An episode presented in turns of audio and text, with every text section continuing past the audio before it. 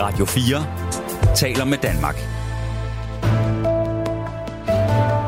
Velkommen til Det Blå Hjørne. Din vært er Kasper Dahl.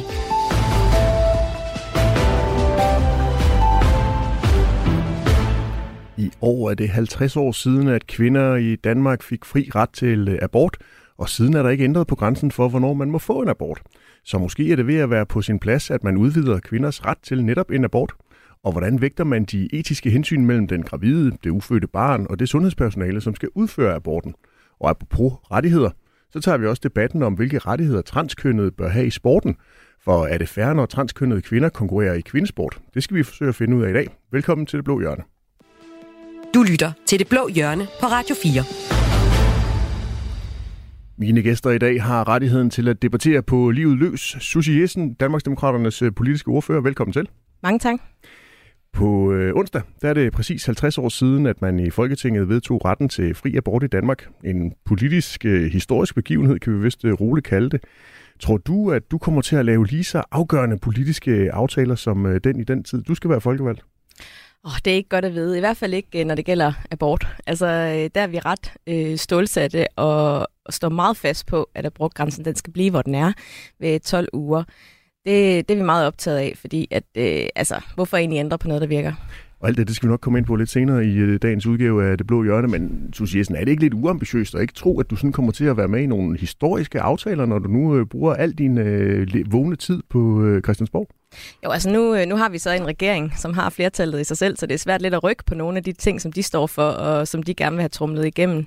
Men øh, vi gør jo, hvad vi kan, og især på landdistriktsområdet, hvor jeg også er landdistriktsordfører, der, der gør jeg alt, hvad jeg kan for at få nogle dagsordner igennem. Men det er jo svært, når det er, at de, de sidder der i regeringen og har flertal med stort set alt, eller med alt jo. Også velkommen til dagens anden debattør, Louise Brown, Liberal Alliance sundhedsordfører. Godmorgen og tak. Velkommen til dig. Øhm, Louise, tror du, at du kommer til at lave lige så vigtig politik som retten til fri abort i den tid, du er i Folketinget? Mm, det håber jeg da. Jeg øh, er jo gået ind i politik for at øh, gøre min indflydelse gældende og for at være med til at, øh, at føre øh, Danmark i en øh, mere liberal retning. Så jeg håber da bestemt, at jeg på et tidspunkt kan være med til at, at lave store landvindinger. Hvad kunne det være? Hmm, ja, det kunne jo for, for et eksempel være øh, rigtig rart, hvis vi kunne få privatiseret øh, noget mere af vores sundhedsvæsen. Det er, jo, det er jo der, min interesse ligger, så det er selvfølgelig der, jeg har fokus. Og tror du også, hvis vi så kigger 50 år frem, at en privatisering, yderligere privatisering i sundhedsvæsenet er noget, man vil kigge tilbage på, ligesom vi står nu og kigger tilbage på retten til fri abort? Det er jeg helt sikker på, man vil, og man vil kigge tilbage og tænke, hvor var det godt, at uh, der endelig var nogen, der tog tyrene ved hornene og, uh, og fik uh, revolutioneret vores uh, offentlige velfærd. Det lyder som en ægte liberal, vi har fået med i studiet her i dag. Tusind tak, fordi I er med begge to. For god ordens skyld, så vil jeg lige sige, at dagens program det er optaget på forhånd, så du kan desværre i dag ikke sende mig dine sms'er eller kommentarer. Men det skal ikke afholde os fra at have en rigtig god debat.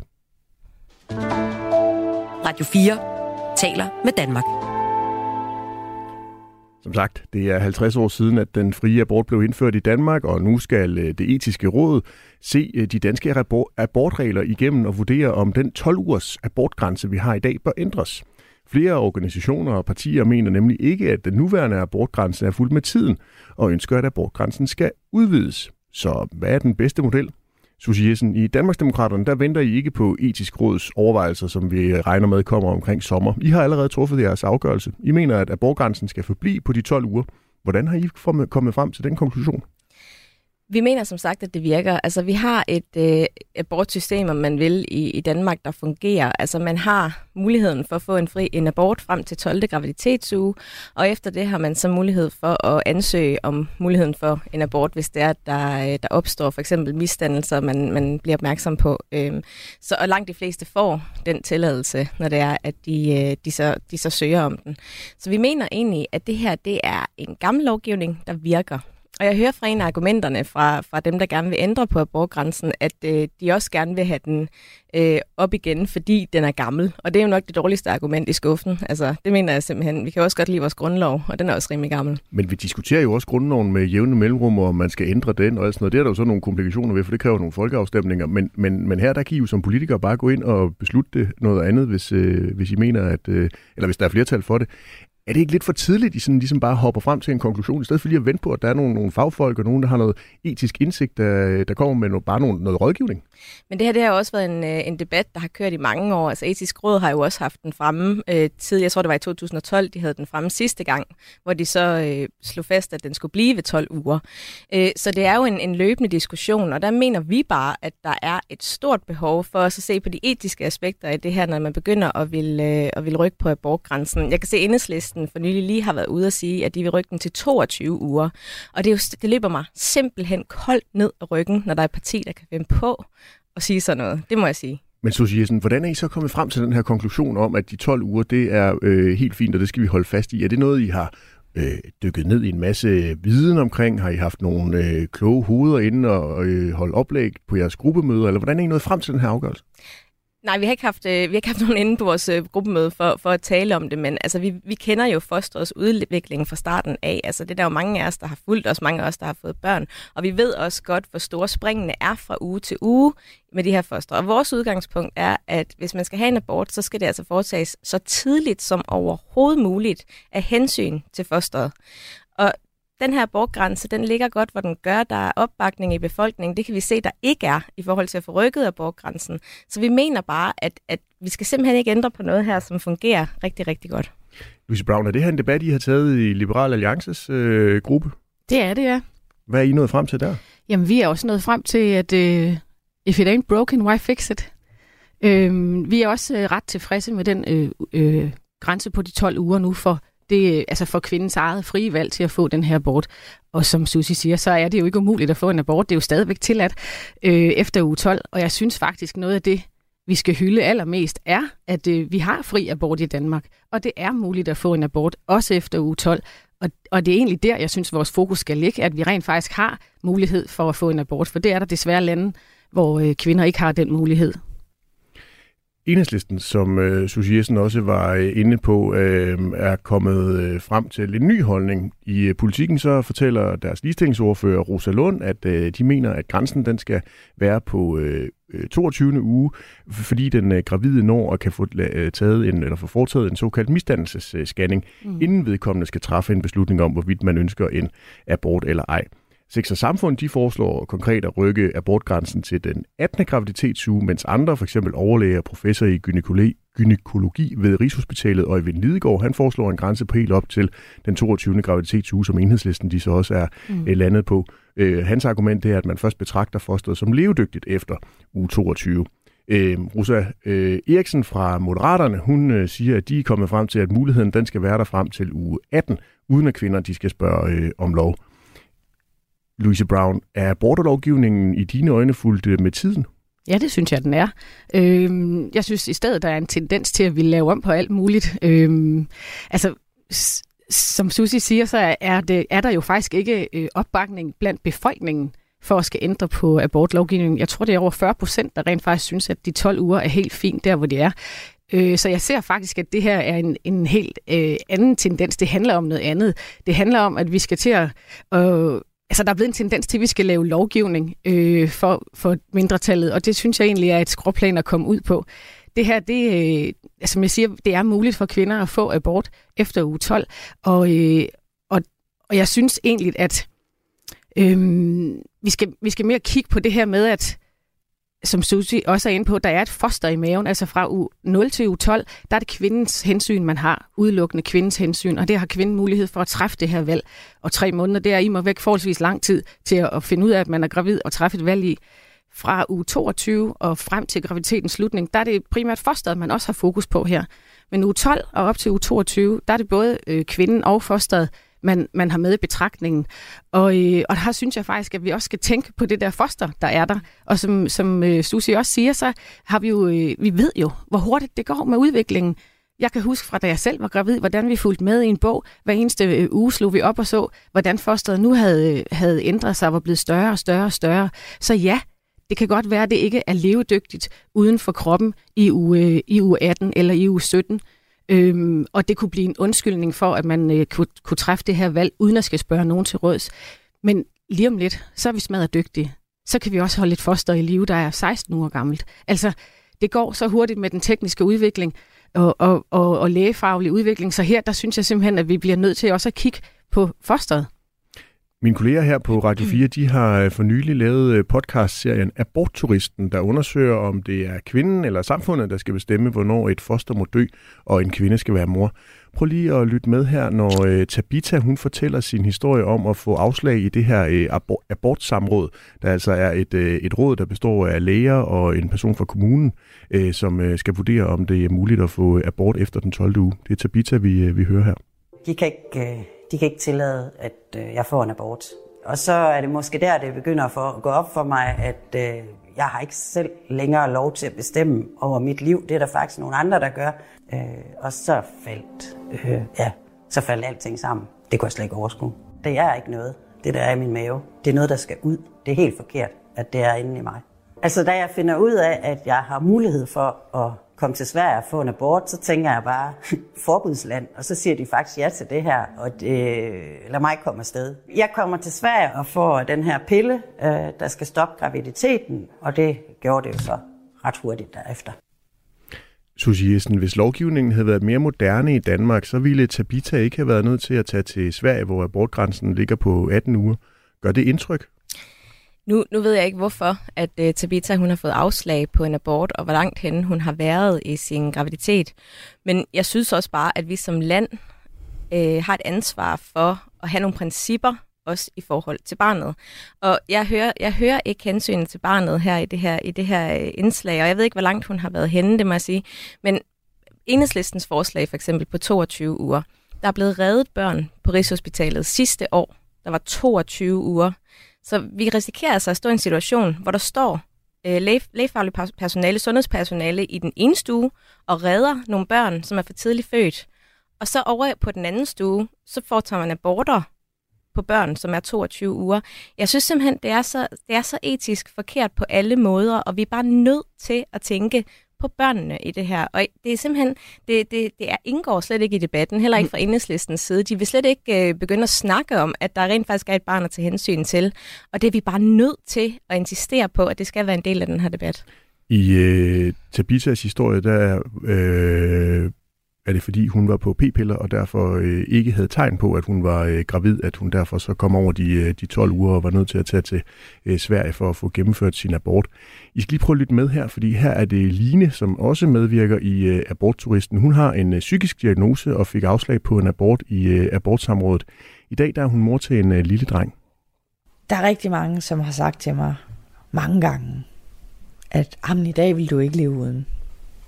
Og... Øh, det vil jeg godt. Jeg elsker mit barn. I dag gør jeg. Men jeg vil godt have levet uden. Det er ikke mig. Ja, det er hårdt, og det er et kæmpe stort ansvar, som jeg slet ikke har lyst til. Stadigvæk ikke har lyst til. Jeg er der stadigvæk altså, pisserad for, hvornår, det, hvornår filmen knækker for mig. Det ligger under overfladen hele tiden. Hvis jeg kunne tage tilbage i tiden, så havde jeg ikke et barn i dag. Men nu er han der. Og vi har forsøgt at gøre alt, der står jo i vores magt for, at, at, at, at det her barn skulle føle sig elsket, selvom det kom til verden på den omstændighed, det gjorde. Men altså, jeg vil jo lyve, hvis ikke jeg siger, at der er cirka daglig, hvor jeg tænker, hvorfor? Hvorfor? Altså, hvis der fandtes en Gud, hvorfor mig? Louise Brown Line her, hun er pisseret for, hvornår filmen knækker, og hun ønsker ikke at være nogens mor. Hvis vi beholder lovgivningen, som er, så vil vi jo blive ved med at opleve folk som Line. Er det sådan, det skal være? Øh, først vil jeg da sige, at øh, alt det her respekt for Line, at hun øh, har valgt at tage den her moderopgave på sig. Øh, det synes jeg er fantastisk. Og øh, når det er sagt, så... Øh, altså, jeg har da også oplevet tidspunkter, hvor jeg i, min, øh, i mit liv har tænkt, det havde altså godt nok været nemmere, hvis ikke jeg havde min datter det handler jo ikke om, at jeg ikke elsker hende. Det handler om, at det er livsindgribende at, at blive mor og at blive familie og pludselig have et andet væsen at tage sig af. Øhm, så jeg har da dyb respekt for hende. Men, men her der vidste Line det jo trods alt allerede, da hun var, hun var blevet gravid og gerne ville have mm. foretaget mm. den her abort, men som hun så ikke havde mulighed for at få.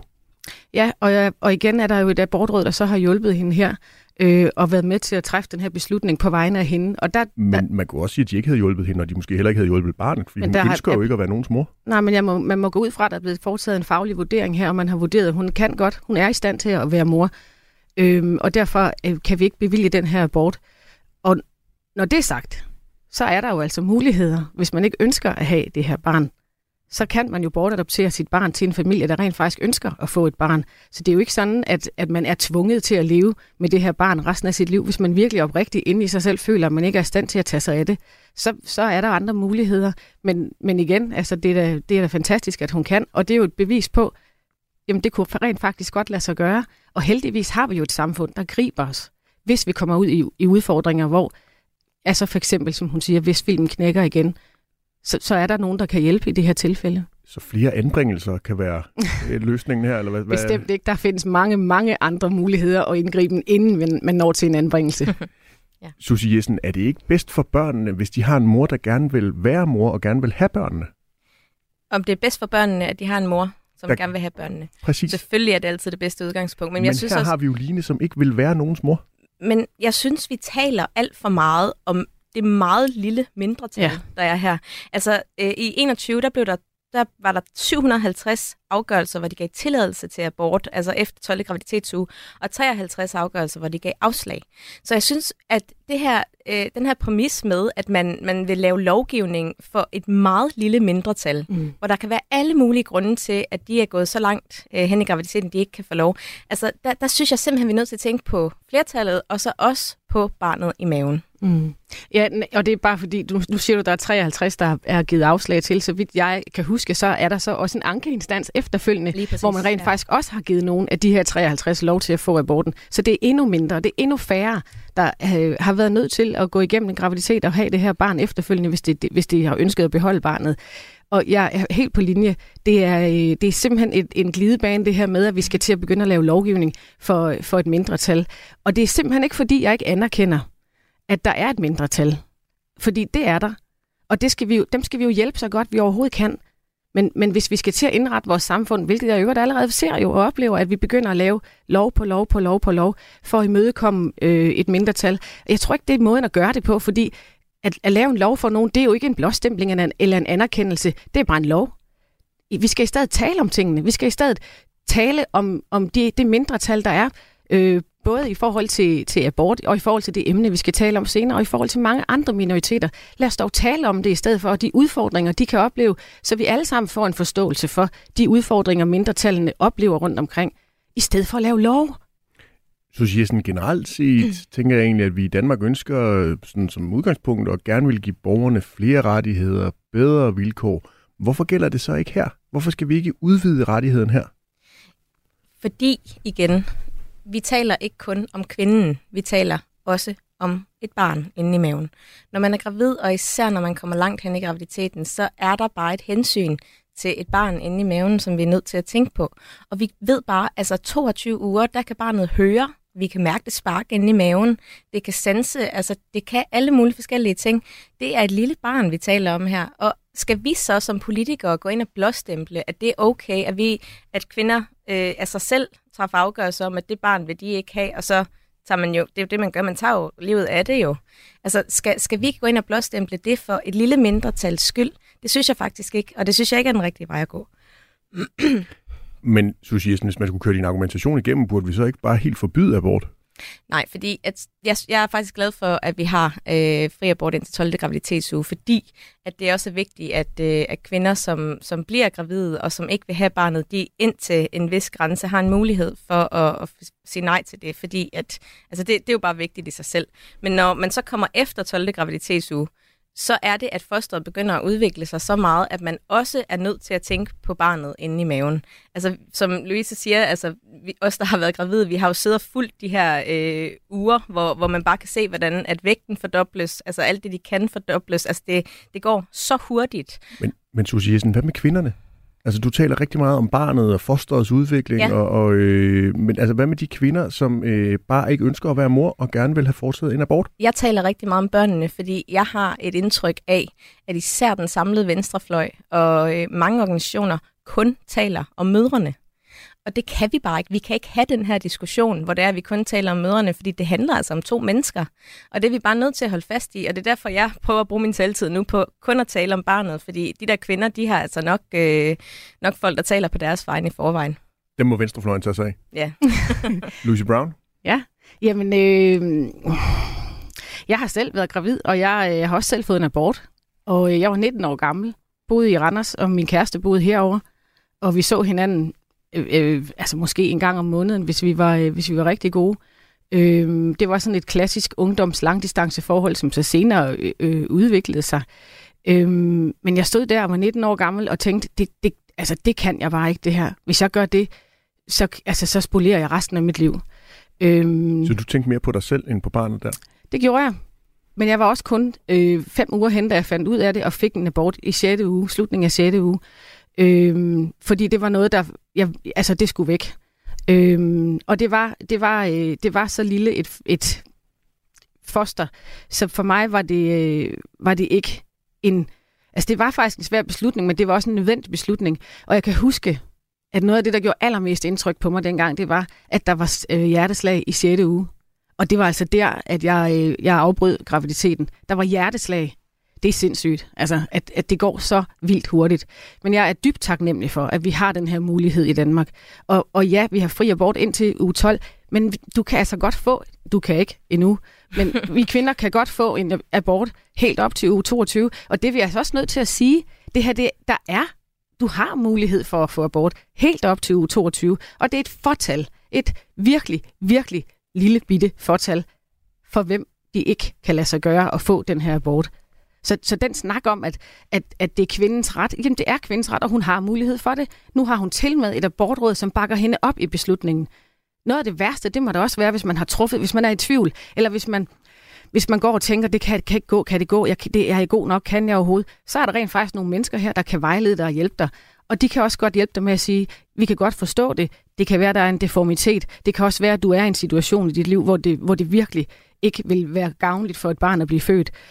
Øhm, og så er der rygbakning her, så er der rent faktisk en professionel gruppe af mennesker, der har sagt til dig, det valg, du træffer nu, det er helt okay. Det er okay, at du gør det.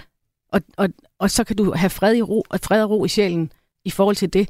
Og det har vi jo også nu med de 12 uger. Lige nu er det okay for kvinden at tage den beslutning selv. Og det har vi ligesom bestemt, det er der rygbakning til. Imellem 12 uger og, to, og uge 22, der er der så nogen, der giver dig opbakningen.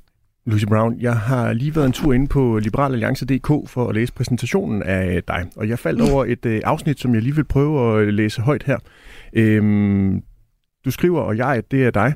Jeg har altid haft det svært med folk, der vil bestemme over andre uden en gyldig grund, mm. fordi jeg grundlæggende mener, det er uretfærdigt. Når nogen fritager os retten til at bestemme over vores eget liv, er det jo et udtryk for, at de ikke stoler på os. Mm. Og det er jo netop det, der gør sig gældende, når staten blander sig i borgernes liv med tåbelige regler, regulativer og lovgivninger mm. om dette og hint. Mm. Det lyder i virkeligheden som sådan en ærke-liberal, der godt kunne tænke sig, at der var nogle flere frihedsrettigheder til, at mennesket kunne træffe nogle egne valg. For eksempel også, at man udvidede abortugen fra, ja, abortgrænsen fra 12. uge til 18. uge eller til 22. uge. Men det ja. hører jeg da ikke sige. Nej, Hvordan der, stemmer det der overens jamen, det stemmer, med det, du siger her? Det stemmer helt fint overens. Der er mange, der, der har sådan en øh, misforstået fortolkning af, af, af det at være liberal, at så er man også anarkist, og man, øh, man, man kan ikke, øh, altså der er slet ikke noget, noget, man skal rette sig ind efter. Nej, nej, jeg læser for bare mig, for din ja, ja, men for mig, der er det at være liberal, det er at tro på individet. Og jeg tror på individet. Vi skal også bare lige huske, man skal bare ikke selv have lov til et... at bestemme, hvornår man vil få aborten. Man har selv lov til at bestemme. Helt op til uge 22, der er bare et råd, der hjælper dig, og der er et fortal, der ikke får lov. Og jeg mener ikke, vi skal lave love igen til mindretallet, for at, for at imødekomme mindretallet. Vi skal lave, lave love, der kommer os alle i den store hele befolkning til gode, og vi skal lave så få love som overhovedet muligt. Men... Det vi har brug for, det er rammerne. Så skal vi kunne agere inden for de rammer. Men... Her der taler vi om noget sundhedsfagligt. Mm. Men Louise Brown, du er jo valgt for et parti, der kørte en storstilet kampagne op mod folketingsvalget, der handlede mm. om, at nu skulle man tage ansvar. Mm. Her har vi nogle kvinder, som enormt gerne vil have lov til at tage ansvaret selv, lige uden det der abortråd. Øh, indblanding. De vil gerne have det frie valg til at kunne mm. træffe en beslutning, øh, der går ud over den 12. graviditetsuge, hvis de, vil, hvis de vil have foretaget en abort. Hvorfor skal de ikke have lov til det? Det er et mindretal, der gerne vil det. Det er ikke, det er ikke flertallet af befolkningen. De, det, men men altså, der bliver der lavet er... masser af politik, der tager øh, hånd om mindretallet her. Ja, og det skal vi da også lige kigge lidt på. Du, du, du, du taler med en, som går meget ind for, at vi skal lave så få love og regler som overhovedet muligt. Og jeg har sagt det tidligere, jeg mener rent faktisk, at vi er kommet ud på et skråplan i forhold til at lave love og regulativer, der imødekommer et mindretal. Men det er, alligevel, det er alligevel 750 tilladelser, der blev givet efter øh, 12. graviditetsuge. Ja, Det er da dejligt. Men altså, skal de, de 750 mennesker, de kunne have fået en mere liberal øh, tilværelse, hvis de selv havde mulighed for at træffe valget efter 12. graviditetsuge, i stedet for, at der skulle der borgerdråd ind over. Men de har jo fået lov. Altså, de har jo den, den frie abort. I min optik, så, er de jo, så har de jo Louise, netop Louise fået... Brown, her kan I afbiokratisere. Altså, jeg, jeg, jeg, det, Ja, vi alt, kan- vi alt kan- giver super god mening i sådan en liberal øh, motorvej. Men vi kan afbiokratisere, og det vil vi også gerne der, hvor det giver mening. Det vil vi rigtig gerne der, hvor det giver mening. Hvis vi, hvis vi sætter alt sådan noget her fri, Mm. altså hvor ender vi så henne? Jeg mener rent faktisk, at det her det er et, et, en rigtig god grænse. Og nu kommer du med eksempler fra læger på Rigshospitalet. Vi kan alle sammen finde eksempler, der passer ind i vores egen retorik. Jeg har også eksempler på en jordmor, der har fortalt, hvordan de har stået i øh, u 18 og skulle øh, øh, få- få fostre ud af, af kvinder. De skal jo føde de her børn, det skal vi også lige huske. Det er jo ikke et operativt indgreb, hvor man går ind og tager det ud. De skal føde barnet. Så fortæller hun, når de kommer ud, så skal de give dem nogle lyserøde dråber, og så går der ikke særlig lang tid, så stopper barnet med at leve. Men Louise Brown, er vi, Det er ikke, en reel aflivning. Louise, Brown, er vi ikke enige om, at en overlæge og professor i gynækologi ved Rigshospitalet, vi må blandt andet lige, ret mig hvis jeg tager fejl, betragte Rigshospitalet som en af landets fornemmeste øh, øh, hospitaler, han foreslår en grænse på helt op til 22. graviditetsuge, fordi man først der lægeligt mm. betragter fosteret som levedygtigt. Er det ikke noget, man sådan lytter til som politiker? Men som jeg siger, kan vi også finde overlæger, der siger noget andet, og vi kan finde jordmøder, der står i selve fødselssituationen mm. og skal, skal tage livet af de her babyer, når de kommer ud af, af kvinden. Og det er måske også en snak, vi glemmer i den her. Vi glemmer lidt at tale om sundhedspersonalet, Det som også skal som også skal være en del af det her. Og det, det er muligt, at man sagtens kan finde sundhedspersonale, som for hvem at det giver mening, men du kan også sagtens finde nogen, for hvem det ikke giver mening. Og, og altså, som jeg siger, vi bliver dygtigere og dygtigere, og lige om lidt, så kan vi også godt redde babyer, som kun er 16 uger gamle. Det kan godt være, det ikke er inden for de næste to år eller tre år, men, men det er helt sikkert, det kommer på et tidspunkt. I dag kan vi lave babyer, uden de overhovedet behøver at være inde i en, altså selve undfangelsen, uden de overhovedet behøver at være i, i en krop. Mm. Man kan lige supplere, altså det, det her øh, abortsamråd, det mener jeg egentlig også er gavnligt på rigtig mange måder, fordi at Mødrehjælpen fortæller os også, at de møder rigtig mange kvinder, som er i tvivl, og de, de føler, at den der 12-ugers abortgrænse er meget tæt på i forhold til at tage en, øh, en beslutning, om man skal have en abort eller ej. Og hvis det er rigtigt, så betyder det jo også, at hvis der man rykker abortgrænsen, så har man en længere periode til at være i tvivl. Og der tror jeg også bare, når det er en, altså det er jo et, et altså en stor begivenhed i, et, i ens liv på en meget dårlig måde at skulle foretage en abort. Jeg tror, det er meget, meget svært for alle de kvinder, der står i den situation. Og så er det, at et abortsamråd kan være en god ting for mange mm. kvinder, fordi at man får nogle andre synspunkter, og nogen, der hjælper en til at finde den rigtige vej i det her. Og det, det synes jeg også bare er, kan være en rigtig positiv ting for mange af de kvinder, der står i de her situationer. Blandt andet, hvor det er, at de for eksempel oplever, at øh, deres barn har måske en misdannelse. Mm. Om de kan leve med det, så er det da godt at få hjælp og rådgivning til at skulle tage den beslutning. Men misdannelsesscanningen er jo først efter den 22. uge. Her, hvor der er nogen, der gerne vil rykke grænsen til. Nej, det er den ikke. Altså- Altså, altså jeg fik min misdannelsesscanning i uge, hvad, 20? Ja, 20, 20, der, 20, uge, 20 ja, uge, og så ja. hvis man så rykker grænsen til 22 Og uge, de så er der jo god tid til at tænke sig om. De opdager jo rigtig mange misdannelser allerede ved øh, nakkefoldsscanning der mm. i øh, U12, og så også i U16, tror jeg også, der, der er et eller andet. Men, men øh, altså, og der er det jo så, at man har den her mulighed for at få foretaget en abort, hvis det er, at misdannelserne de, øh, de bliver opdaget på et sent tidspunkt. Og netop misdannelser, der er der altså, der er det langt de fleste, der, der får mulighed for at få en abort, hvis det er det er den vej, de gerne vil gå. Så man har altså en god, øh, man er godt dækket ind for at, at have frit valg her. Men jeg synes bare, at når vi som politikere så går ind og rykker på abortgrænsen helt frem til måske 18 eller 22. uge, så legitimerer vi også, at det er okay. Altså, og, og det synes jeg simpelthen, vi skal holde os for gode til. Vi skal, vi skal holde den på de der 12 uger. Enhedslisten var, som jeg øh, lige var inde på lidt tidligere, ude med en øh, udmelding tidligere på ugen om, at de nu gerne vil rykke grænsen for øh, abort. Øh, et af de argumenter, de bruger, det er, at, øh, øh, at man, øh, når man kigger på andre lande, vi normalt plejer at sammenligne os med, så har Danmark en af de strammeste øh, abortgrænser. Mm. Øh, hvis vi prøver at kigge på nogle af de andre lande. Vi har Tyskland, Spanien, Belgien, der ligger den i 14. uge. Sverige, som vi har været inde på, der er det 18. uge. Frankrig, 16. uge. Island, 22. uge, og Holland 24. uge. Louise Brown, vi plejer jo mange gange at lade os inspirere af, hvad der foregår ude i den store verden, og der er jo tydeligvis her nogle lande, hvor de har haft en diskussion omkring den her abortgrænse, og har rykket den. Skal vi ikke også prøve at se, om vi ikke kan prøve at flytte os her, fordi der måske er sket noget i tiden? Altså, øh, det er rigtigt, at vi tit kigger til vores nabolande for at se, hvordan det går der. Øh, men jeg synes ikke, at det skal være en, altså en, en endegyldig tendens, at vi altid skal sammenligne os med andre. Øh, der er jo også noget i den danske kultur, som er meget anderledes end, end bare hos vores naboer i Sverige. Så faktisk kan det jo være, at vi rent faktisk er en lille bitte smule mere anderledes i, øh, i Danmark og har en eller anden bestemt kultur her, som gør, Så at vi skiller det er os kultur, ud. Det er kulturbestemt, at vi skal have en abortgrænse på 12 Nej, jeg mener bare, i nogle, i nogle tilfælde kan vi ikke altid bare kigge til udlandet og sige, om de gør sådan der, så gør vi også sådan her, fordi den der one size fits all, den, er ikke, den, den, den dur ikke. Men jeg giver dig ret i, at det er sundt at have diskussionen. Så, det, så når vi kigger til udlandet og ser, hvordan deres øh, abortregler for eksempel er, så synes jeg, at det er sundt, og jeg synes også, det er sundt, at vi bringer det op nu her igen. Jeg synes, det er ærgerligt, at 50-året for den fri abort øh, fuldstændig forsvinder i den her diskussion om at, om at begynde at lave om på tingene. Fordi det synes jeg i stedet, i stedet vi skulle fokusere på at hylde. Louise Brown, du lyder som sådan en konservativ. Jeg næsten tror, vi har fået inviteret en fra det konservative Folkeparti med det. Det kunne da være øh, hyggeligt at have en af dem herinde også. Ja, nå, men nu har vi jo fået Louise Brown med fra Liberal Alliance i dag. Det er også hyggeligt.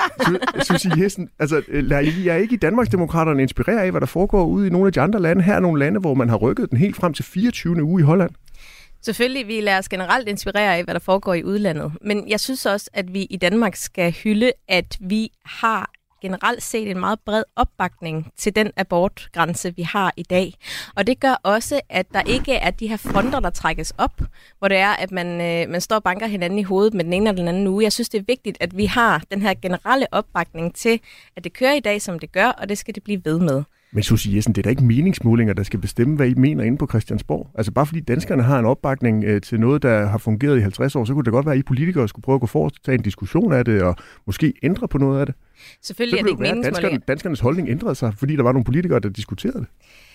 Altså jeg, faktisk tværtimod, tror jeg, med, med den her borggrænse, at jo mere det her bliver diskuteret, og jo mere folk som enhedslisten begynder at snakke om 22. graviditetsuge, hvor man også kan redde de børn, så tror jeg faktisk, at fronterne bliver trukket endnu mere op. Mm. Og jeg synes bare, at når det er, at vi har så bred opbakning til den her abortgrænse i Danmark, og den kører så godt, som det gør, vi har abortsamrådet, der griber de kvinder, som måske netop som, øh, som det tidligere eksempel, der er en kvinde, som øh, har taget p-piller og ikke vidste, hun var gravid. Altså, at man kan blive grebet i nogle situationer, hvis der er misdannelser og alle mulige forskellige ting. Hvorfor så ændre på noget, der virker? Mm. Fordi det er Men, gammelt. men Susie Jessen, jeg mindes også, at det er en meningsmåling, hvor der var bred opbakning til den grønne omstilling. Det betyder jo ikke, at Danmarksdemokraterne lige pludselig synes, at den grønne omstilling er super fin, og vi bare skal have endnu flere vejafgifter og lignende. Altså vi, vi øh, går der ind for den grønne omstilling på alle mulige forskellige måder. Det skal bare gøres fornuftigt. Altså, øh, det, det, det, det er jo, selvfølgelig går man jo ikke, øh, man laver jo ikke sin politik ud fra meningsmålinger, det er klart. Men lige med, præcis med det her abort, altså etisk råd dengang, at de havde fat i det sidste gang i 2012, der var det også et af argumenterne. Det var netop det her med, at der er så bred opbakning til den her 12. graviditetsuge, og at det også er vigtigt, at vi ikke ender med de her fronter, der trækkes op, som vi ser i andre lande, og som jeg bare synes er dybt skadelige. Louise Brown, etisk råd, de kommer så med nogle øh, anbefalinger mm. og et oplæg, hvad, hvad det nu ender med at blive her omkring sommerferien. Tror du, det kan få jer i Liberal Alliance på andre tanker? Øh, der er ikke nogen tvivl om, at jeg kommer til at læse den rapport, de kommer med. Og det gør jeg, fordi jeg mener, at det er vigtigt, at vi er oplyst, og det er også vigtigt, at vi lytter til nogen, der har en anden holdning end en selv. Skulle det være det, der er udkommet? Øh, fordi der kan man altid lære noget. Og jeg er meget åben for at lære og lytte til andre. Jeg tror ikke umiddelbart, at det kommer til at ændre på vores holdning. Og jeg, altså, jeg har også sådan en eller anden tro i mit sind om, at, øh, at øh, etisk råd faktisk heller ikke ønsker at ændre på den her abortgrænse. Og så lige til din kommentar, så vil jeg bare sige, at det er en vild sammenligning at sammenligne øh, den grønne omstilling med noget, øh, som Ja, nu, er abort. det mening, nu er det meningsmålinger. Jamen, jeg mener bare, at der er jo forskel på, på, på øh, hvad hedder det, øh, proportionerne her. Ikke? Altså, vi er jo alle sammen interesserede i at have en verden at leve i, og vores børn og børnebørn har en god og grøn verden at leve i om mange, mange år. Så selvfølgelig sætter vi alle sammen ind der, selvfølgelig på forskellige områder. Men altså, det kan altså ikke, ikke sammenlignes med en abortlovgivning, som fungerer.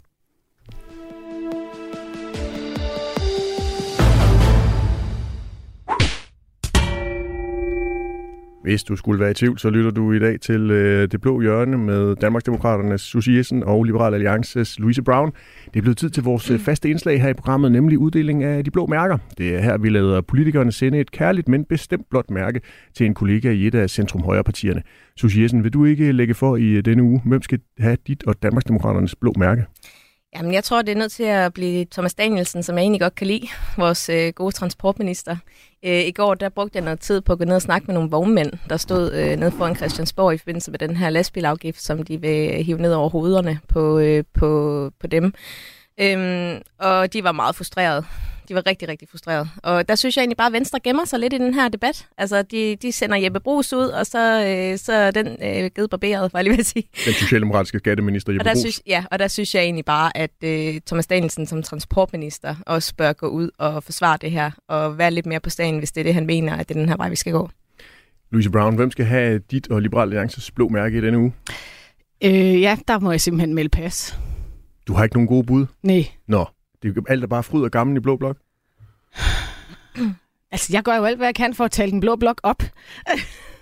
Så, den ægte blå blok går det meget godt i. ja, det må man sige. ja. øhm, nej, ja, der, er simpelthen, øh, sim, der er simpelthen uforberedt. Louise, det må vi Louise Brown, er det her et udtryk for, at Liberal Alliance gerne vil indtage den der position i dansk politik, hvor der er, at man sådan er gode venner med alt og alle, fordi det bare handler om at sådan flyve lidt under radaren og kun vokse i meningsmålingerne? Nej, det er det ikke. Oh. Men, men det er et udtryk for, at selvfølgelig vil vi gerne være gode venner med alle. Og altså, det synes jeg, at vi alle sammen skal stræbe efter at være. Radio 4 taler med Danmark. Transkønnedes plads i elitesport, særligt på kvindesiden, bliver igen og igen diskuteret, og ifølge Sundhed.dk så viser nyere undersøgelser, at cirka, to, øh, cirka en halv til 2 procent af den danske befolkning har en kønsidentitet, øh, som er anderledes end det biologiske køn, de blev tildelt ved fødslen. Det tyder ikke på, at der er grund til at stoppe debatten. Øhm, eksemplerne de bliver ved med at dukke op. I øh, begyndelsen af måneden der vandt den amerikanske cykelrytter Austin Clips etabeløbet Tour of Gila med 89 sekunder ned til andenpladsen.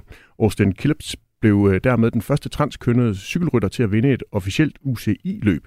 Sidste år der vandt svømmeren Lia Thomas suveræn tre discipliner ved finalerne i Ivy League, som er en sammenslutning af otte store universiteter. Hun svømmede endda hurtigere en OL-medaljetager. Lia Thomas er transkønnet og har tidligere konkurreret som mandlig svømmer, inden hun i 2019 begyndte på en medicinsk hormonbehandling, og altså nu konkurrerer i de kvindelige rækker.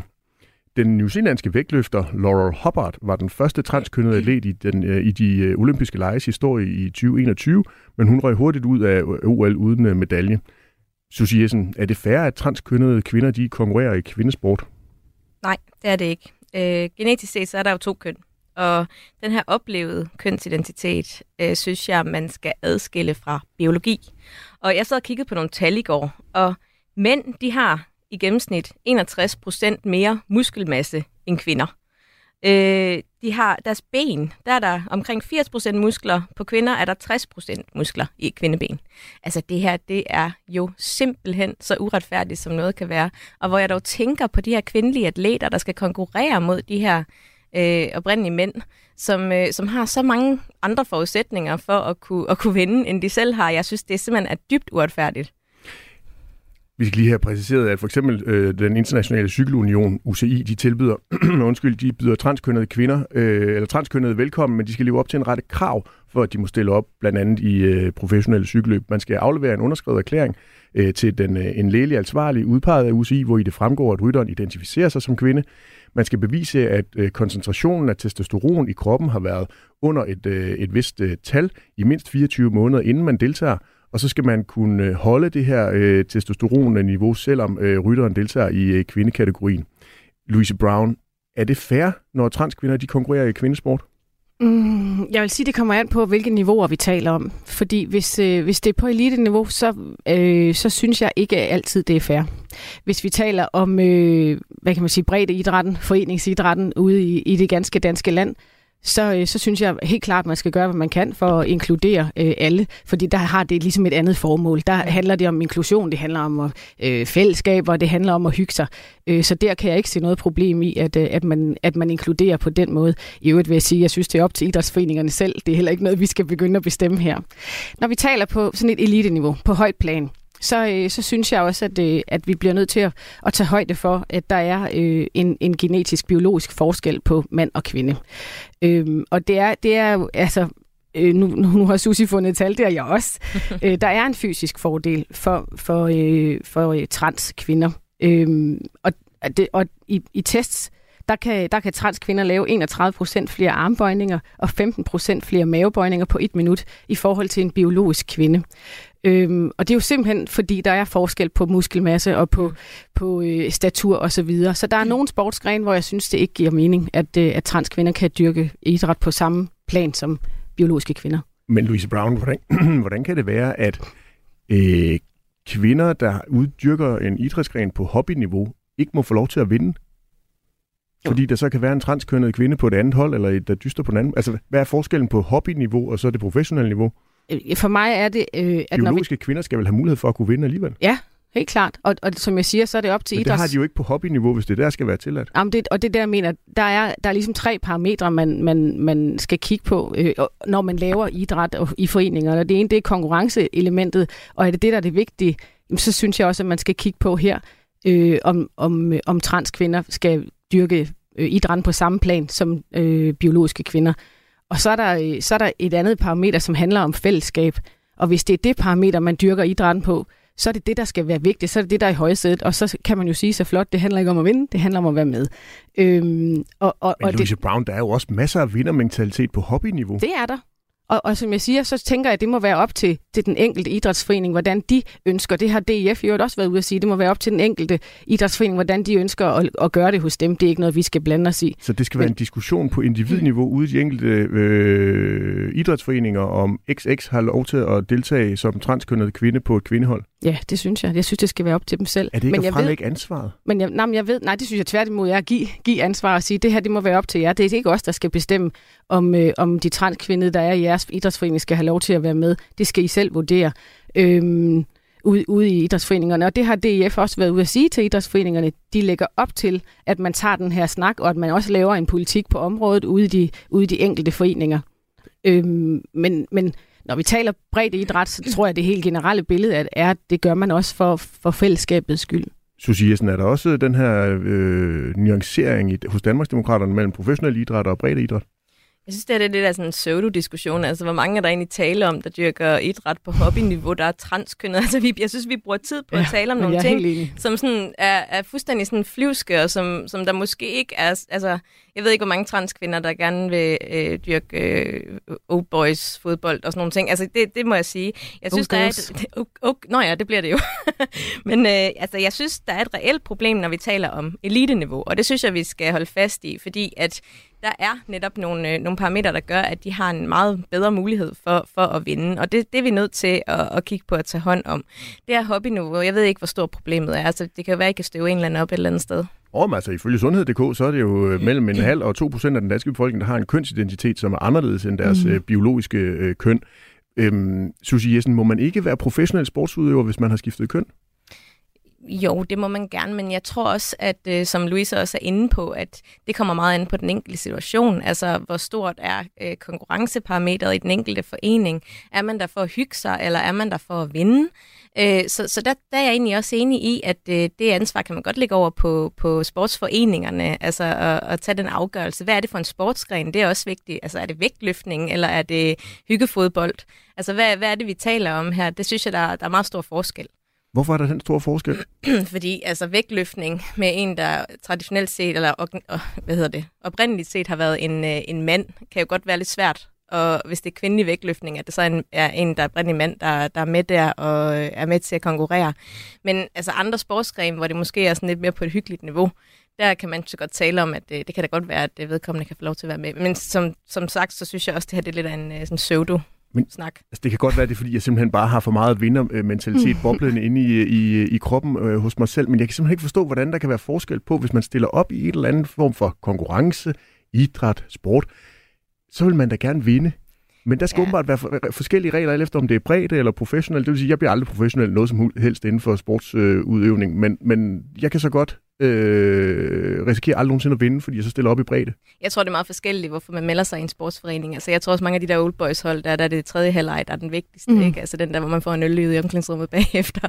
Så øh, altså, jeg tror, der kan være mange grunde til, at man er med i en sportsforening. Og det er, jo, det er jo rigtig dejligt, at der er så mange danskere, der gør det. Og du kan godt høre, at vi har placeret dig i old boys-kategorien.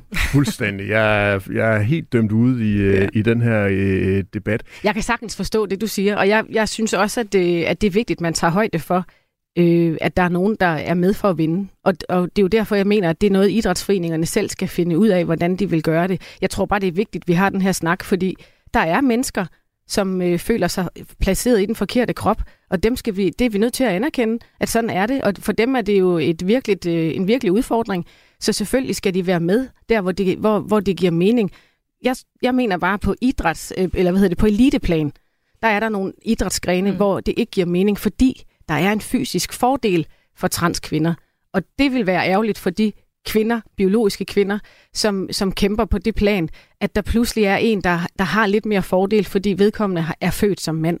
Ja, man kan også sige den lokale bokseklub for eksempel. Altså hvis det er en, der er født som mand, der er med, der er, det er nogle flere tal her. Altså mænd slår i gennemsnit med en kraft, der er 162 procent større end kvinders. Altså hvis jeg var med i en eller anden bokseklub, så ville jeg have lidt stramt med at skulle møde sådan en. altså, så, så ville det jo være unfair konkurrencevilkår. Og så... det er faktisk det tredje element, de, de påpeger i deres rapport, det er sikkerheden. At, at man er nødt til at tage højde for sikkerheden, også i forhold til, at, der, øh, at, at mænd øh, er fysisk stærkere og har en anden, en anden kraft, end kvinder har. Nu, nu er jeg inde på, at uh, Cykelunionen, den internationale cykelunion, de er gået i gang med at lave regler, det er uh, World Athletics på atletikområdet også hvis vi nu oplever, at det her det begynder at være en, øh, en, en stigende problematik, øh, hvis vi kan kalde det det, altså der er flere øh, transkønnede, som kommer til at ville deltage på kryds og tværs af deres øh, oprindelige biologiske køn, skal vi så måske til at nedbryde hele de der øh, opdelinger af øh, mande og herre, eller herre og kvindeidræt? Det synes jeg ikke. Jeg synes, det er vigtigt, at man stadig har øh, opdelingen, blandt andet øh, med cykelløb, altså som vi kan se, at øh, Men hvis at det begynder at give mindre og mindre mening? Men, men man kan også sige, når det, når det drejer sig om så få, øh, og der så kommer endnu flere, som gerne vil konkurrere på elite-niveau, øh, med nogle, altså et køn, som de ikke selv oprindeligt er, er det så fordi, at der bare lige pludselig er flere transkønner, der gerne vil være øh, eliteudøvere, eller er det fordi, at man kan se, at man har en mulighed for at komme rigtig langt her? Det er man altså også nødt til at tænke ind. Så, så der kan jo også godt være nogle, nogle bagtanker med det, og, og, og derfor så synes jeg, at man skal være meget påpasselig med det her. Radio 4 taler med Danmark. Vi er nået til et andet fast element her i det blå hjørne, nemlig det blå barometer. Det er her, vi kigger på kampformen i øh, Blå Blok. Jakob Ellemann Jensen han har meldt sin øh, tilbagekomst til øh, dansk politik. 1. august der stempler han ind igen i rollen som formand for Venstre og forsvarsminister og vicestatsminister. Louise Brown, kan I mærke det i øh, Blå Blok, at der er ved at komme styr på Venstre igen? Øhm, altså først synes, synes jeg jo, det er jo fantastisk, at han kommer tilbage. Øh, det, det synes jeg er dejligt at høre. Øh, nu har jeg jo ikke selv stiftet bekendtskab med ham endnu, øh, men det håber jeg, der er kommet til. Øh, så det, det synes jeg bare er vigtigt, fordi det er... Øh, det er en grim, en grim øh, hvad kan man sige, situation, han har siddet i. Jeg synes, der er styr på Blå Blok. Jeg øh, oplever egentlig, at øh, de blå partiledere har et godt øh, samarbejde og taler godt sammen. Og har, øh, Men der er Jacob Ellemann jo heller ikke med længere. Jamen, det kommer han. Og jeg, jeg tror da også, der har været kontakt til ham, øh, øh, selvom han har siddet derhjemme. Eller hvor han har siddet, det ved jeg ikke. Bare han har hygget sig. Øh, men min oplevelse er faktisk, at, øh, at at der er en god øh, dialog på kryds og tværs i Blå Blok. Øhm, det bliver spændende at se, hvordan om, altså om Venstre sådan kan, kan genrejse sig selv efter mavepusteren. Øh, og det er også interessant at vide eller se, hvordan, hvordan det udvikler sig, om, om Jacob Ellemann får lov at få den plads, øh, som han jo har, kan man sige, om han, om han kan tage den tilbage igen på samme måde, som han havde øh, inden valget. Susie Jessen, I gad jo i Danmarksdemokraterne end ikke pege på Jakob Ellemann som kongelig undersøger efter valget, så I er vel lidt ligeglade med, om formanden for Venstre han er på øh, arbejde, eller om han er sygemeldt derhjemme? Jeg tror også, en af grundene til, at det var lidt svært at pege på Jakob Ellemann, det var, at han allerede på valgnatten begyndte at flytte med de radikale, og var så småt på vej over i, i Lilla Blok, øh, allerede inden at øh, de sidste, nærmest inden de sidste stemmesedler var blevet lagt i kasserne derude. Så det var jo enormt svært for os at, at skulle stå i den situation, og det var jo enormt skuffende, at øh, Venstre de valgte at gå den vej. Men når det så er sagt, så mener jeg også, øh, ligesom Louise, at vi har, øh, altså der, der er et godt fundament i Blå mhm. Blok nu. Vi snakker sammen på kryds og tværs, øh, og, og altså, der, der er nogle gode takter, så nu skal vi bare have Venstre tilbage i folden. Det må vi jo håbe, de kommer snart, at de lige opgiver de der flytterier med, med Lilla. Noget af det, der også øh, optager Slottholmen, altså der, hvor ministerierne og Christiansborg ligger, det er det arbejdspres, som embedsmændene i ministerierne de er udsat for. Mediet mm. Zetland er i gang med at afdække, hvordan ansatte i ministerierne de bliver presset og stresset i en grad, så over en fjerdedel sagde op sidste år, og at rekordmange sygemeldes med stress. Embedsmændene de fortæller om en arbejdskultur, hvor man arbejder massivt over, og hvor det forventes, at man er tilgængelig hele tiden. De øh, taler om sådan en permanent undtagelsestilstand. Mm. Louise Brown, hvor bekymrende er det, at embedsværket er stresset, og at så mange forlader jobbet hurtigt? Jeg synes, det er dybt bekymrende. Altså virkelig, fordi det er jo... Øh, altså det er fundamentet, ikke? at der er et godt embedsværk bag ministerne. Og det, øh, altså det, det bliver vi også nødt til at tale om. Vi skal tale om rigtig mange ting. Ja. Øh, men men det, er, øh, det synes jeg faktisk er bekymrende. Susie Jessen, er du også bekymret? Jeg er bekymret for den måde, det, det kører på inde på Christiansborg helt generelt, det må jeg sige. Altså det, man, man øh, koncentrerer de travle perioder over meget korte perioder, og så har man nogle lidt længere perioder, hvor der ikke er så meget. Så man, man propper mange ting ind øh, på meget kort tid, og, og det synes jeg er et problem. Øhm, og når man så ser, at embedsværket har det samme problem, så, så ja, det er bekymrende. Mm. Især fordi det her med, at man ikke rigtig kommer til bunds i tingene. Vi ser jo også, at altså under Mette Frederiksen, der den her, de her lovgivningsprocesser, de er blevet speedet enormt meget op. Altså øhm, behandlingstiden for, for lovforslag i udvalgene og sådan nogle ting. Og det er bare ikke fremmende for noget som helst. Og det undrer mig faktisk, at det sker, fordi Mette Frederiksen har jo selv været ude og opponere imod det, og sige, at vi skal have ro på, og vi skal sætte tempoet ned. Og det modsatte sker jo bare, så det, det er en helt forkert vej. Men Susie Jessen, er I ikke selv med til at presse det her embedsværk, når I stiller et hav af spørgsmål til ministerne, som embedsmændene jo så skal sidde og svare på vegne af ministerne? Det er vores opgave som opposition. Altså, vi er jo nødt til at holde regeringen lidt i ørene, ellers er der ikke nogen andre, der gør det. Men, men når I nu hører de her historier, er det så noget, der sådan fører til selvrensagelse, når I sidder og får fyret nogle øh, øh, spørgsmål afsted, der skal besvares? Jeg altså, synes... er det her virkelig relevant, at vi nu beder en embedsmand om at lave et svar på det? Jeg synes, det er meget vigtigt, at vi får speedet lovgivningsprocesserne ned først og fremmest. Det er enormt vigtigt, at vi får tid til at gå i dybden med de her lovforslag, der kommer. At vi når at behandle dem i, øh, i, i en ordentlig periode i udvalgene og sådan nogle ting. Altså, det er vigtigt for demokratiet, og det tror jeg også vil hjælpe embedsmændene i sidste ende. Louise Brown, overvejer du to gange nu her, når du hører de her historier om, hvornår det er, du øh, presser embedsværket til at svare på nogle spørgsmål? Øh, det gjorde jeg også før, faktisk. Og det kommer så af, at, øh, at der måske har været en tendens til, at at man hu hej har hævet ministre i samme råd, øh, og man har brugt det lidt som politisk drilleri. Og, og det synes jeg faktisk er en, en skidt tendens. Der er ikke nogen tvivl om, at det er vores opgave øh, at stille spørgsmål til, øh, til regeringen. Det er vores øh, opgave at kontrollere regeringen hele tiden, så det skal vi selvfølgelig blive ved med. Men jeg tænker altid over, om det, øh, om, altså, hvordan jeg bedst muligt kan få svar på mine spørgsmål. Det er klart, der er også noget politisk øh, øh, øh, strategi i, hvornår giver det mening at, øh, at stille spørgsmål i salen, hvornår giver det mening at stille skriftlige spørgsmål. Alt det her skal man jo også overveje, men, men øh, jeg tænker faktisk altid over, hvordan altså, om, om det giver mening at gøre lige i det her tilfælde. Og så vil jeg sige, de historier, Sætland har gravet frem, handler jo ikke om spørgsmål fra, øh, fra oppositionen. Det er jo simpelthen ministre, som øh, kører deres embedsfolk øh, så hårdt, så de, øh, så de går tudende hjem fra arbejde. Det, altså, det vil vi jo ikke finde os i, hvis det foregik alle mulige andre steder, så skal vi heller ikke finde os i det her. Faktisk så sad jeg i salen i går med Kort Dybvad, og han, øh, han spurgte faktisk, om han ikke snart kunne blive indkaldt til nogle flere samråd. så det var lidt specielt. Det kan vi da godt, hvis det er. Ja. Ifølge undersøgende journalist på Zetland, Mathias Menke, så er et sygt og stresset embedsværk et problem for os alle sammen. Prøv lige at høre her de udfordringer, vi står overfor lige nu i samfundet, det kræver et, en centraladministration, der er velfungerende. Centraladministrationen er kernen i de politiske forandringer, som politi- politikerne skal skabe.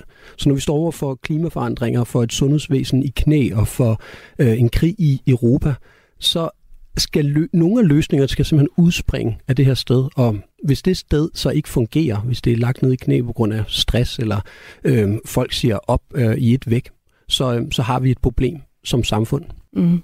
Louise Brown, skal vi acceptere, at det går lidt langsommere med for eksempel den grønne omstilling, for at vi så også har et bæredygtigt embedsværk? Ja, det synes jeg faktisk godt, vi kan, fordi det netop er vigtigt, at de øh, lovforslag, der kommer, de er gennemarbejdet, og at, øh, at vi alle sammen har mulighed for at læse dem ordentligt igennem og forholde os ordentligt til det og spørge undersøgende ind, inden, inden at, øh, at, at loven bliver, bliver, eller træder i kraft. Og jeg oplever, altså nu har jeg jo ikke prøvet at være på Christiansborg før, og det er jo ganske kort tid, jeg har været her, men jeg oplever faktisk, at det går meget stærkt. Mm. Og jeg oplever også en tendens til, at, øh, at man øh, fra øh, regeringens side nogle gange øh, dikterer, hvordan det kommer til at være, og hvis man vil være med, så er der et lille rådrum. Hvis ikke man vil være med, så er det bare ærgerligt. Øh, og, og det var ikke lige sådan, jeg havde troet, det ville fungere. Jeg er godt med på, at, at, at flertalsregeringen er speciel, og, og det er jo ligesom altså det er jo ligesom et vilkår, når der er en flertalsregering. Men jeg synes godt, at, øh, og det er også det, jeg har hørt dem sige, de gerne vil søge de brede, de brede samarbejder, men det er ligesom ikke helt det, der sker. Det blev det sidste ord i øh, dagens udgave af Det Blå Hjørne. Fik du ikke lyttet med fra start, så kan du finde det som podcast i Radio 4's app. Tusind tak til dagens gæster, Susie Jessen fra Danmarksdemokraterne og Louise Brown fra Liberal Alliance. Programmet er lavet i samarbejde med Avisen Danmark, hvor jeg, Kasper Dahl, til daglig er politisk redaktør. Kan du ikke få nok af politik, så finder du Radio 4's andre politiske programmer i Radio 4-appen eller alle hverdage live mellem 11 og 12. Tusind tak, fordi du lyttede med, og rigtig god weekend. Du har lyttet til en podcast fra Radio 4. Find flere episoder i vores app, eller der, hvor du lytter til podcast. Radio 4 taler med Danmark.